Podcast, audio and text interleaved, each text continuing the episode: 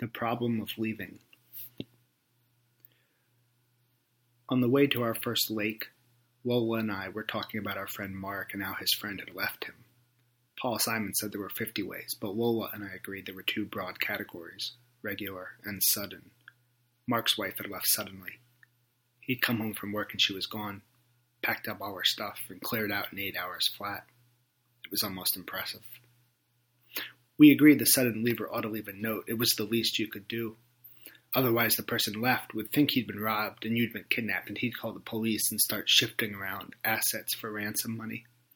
Poor Mark. We agreed that this had happened to someone famous. I said David Brooks, Lola said George Will. So we agreed on profession and political party. No one would leave a Democrat, at least not suddenly. This was the January we gave up alcohol. Lola made every month a challenge. We were driving to a place where we could do a long hike because that was what people who didn't drink did. We were going to get healthy. But first, a cigarette. We'd give those up some month down the road. I don't want to leave you, Lola said after we'd arrived at the lake as we walked through the forest. And it was true, she didn't. Not yet. Thanks, I said. We were used to pavements, and we walked gingerly, like the dirt might be covering a hole or a body. But if I did leave, she said, sudden would be the way to go. What would you do if you came home from work and I'd packed up and left? I don't work, I reminded her, which was a nice trick, me reminding her of this instead of the other way around. We were in nature, so everything was the opposite of usual. Hiking was great. Pretend, she said. You work in an office you hate, you get 15 minute smoke breaks, and you come home one day at 5 and I packed up everything and left. You have too much stuff, I said. You'd never make it out in eight hours. I'd come home, I'd find you sobbing in the bedroom. Everything would be a mess, the closet still half full. You'd be trying to stuff a hundred shoes into a suitcase. I'd say, What are you doing? And you'd say, Oh, hi, honey, just reorganizing, cleaning out the closet. Oh, stop, she said. I could do it. You could never pull it off, I said. Gotta live light for that kind of getaway.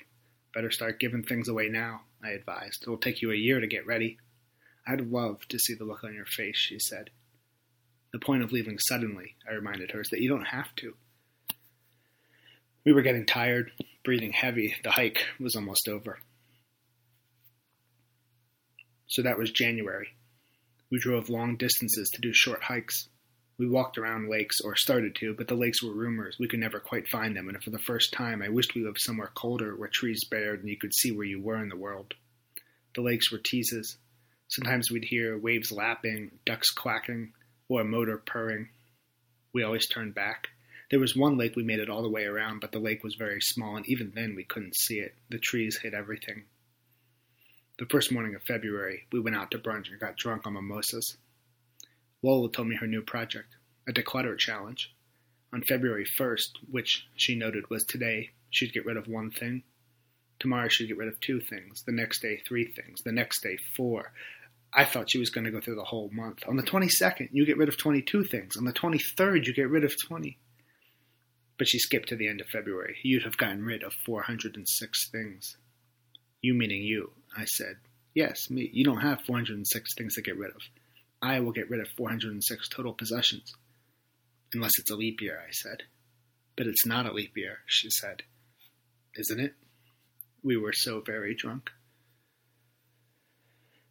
When we got home, she put her favorite candle by the door. That's almost burned up anyway, I said. Baby steps. She kissed me on the forehead. And the next day, she put out a blanket from Mexico and a textbook she'd ordered on the internet when she swore she was going to register for an evening class in economics. On the third day, a mug from her alma mater, two Friends DVDs. She watched the rest all night, then put them out the next day along with a belt that looked like 40 other belts she owned. You should focus on getting rid of belts, I told her. Belts and shoes, save everything else for another month. All month she put out belts and shoes and silverware and photographs of us. She assured me it would all go to goodwill, to good use. I didn't get nervous until March 1st when she got rid of 29 things. The next day, 30. I thought this was just a February thing, I said. I'm not done decluttering, said Lola. Weren't you saying I had too much stuff? She put a childhood stuffed bunny by the door next to an alarm clock, a mirror, and a tangle of socks and purses. She'd clung to that bunny every night, but that night she clung to me while she snored, and I clung back. She was letting go of everything so she would be able to pack quickly when the day came, I knew. I wanted to dig my nails into her. I wanted to superglue her to me. On April 1st, she got rid of 59 things, including the television. Our landlord asked if we were moving out. Look at the sacrifices I'm making for love, Lola told him. I was digging through the box of books next to our TV. Some of these are mine, I said. But do you actually read them? Remember, I told Lola, I don't work. I don't come home from anywhere. And I made sure not to. I never left. I skipped a doctor's appointment. I ordered in. I canceled lunch with my father. I stayed home in our emptying house. I pretended it was a new apartment we were moving into. Our things had not yet arrived. We were starting fresh. But she was so very sneaky, Lola. It was one of the things I'd loved about her in the first place. One day in late April, she walked out the door to get coffee. The coffee maker was long gone, and she did not come back. Only the clothes on her back. Another week, and she'd have gone naked. I was ready, alert, and still, she got me. She left a few things her crock pot, her duvet I hated, her falling apart sweater, along with a note regarding them. What remains is not important. Do as you will. Lola. I found the note on my pillow, which was a place she'd left notes when we'd been in the note leaving stage of our relationship. I wasn't sure what to do with what she'd left behind. I asked Mark for advice, but he said his wife had taken literally everything. I considered a ceremonial burning, but if these left behinds had meant nothing to her, why should their destruction mean anything to me? All the good stuff she'd given away. Probably they were now dispersed among homeless men and frugal old ladies. Sometimes, though, I imagined a beautiful young woman had collected all Lola's things, the whole kit and caboodle package from Goodwill. She was assuming Lola's life. She had the thin blouses, the pizza slicer, the shoes, and shoes, and shoes. And it was only a matter of time before she would assume me. I'd know better this time. I would make no mistakes. Years later, I ran into Lola in an ice cream shop in San Francisco. My wife and I were on vacation where the rule was you could have ice cream for any meal. I was holding two ice creams, which made a hug difficult. I explained both cones were not for me, which may have sounded aggressive. Lola had one cone. She was not on vacation, she only lived there, but she was there having ice cream on a Tuesday morning anyway. My husband walked out on me, Lola said. A sudden leaving. How's that for karma? Really? No. She flashed her teeth, still impossibly white. Never married. How's that for karma?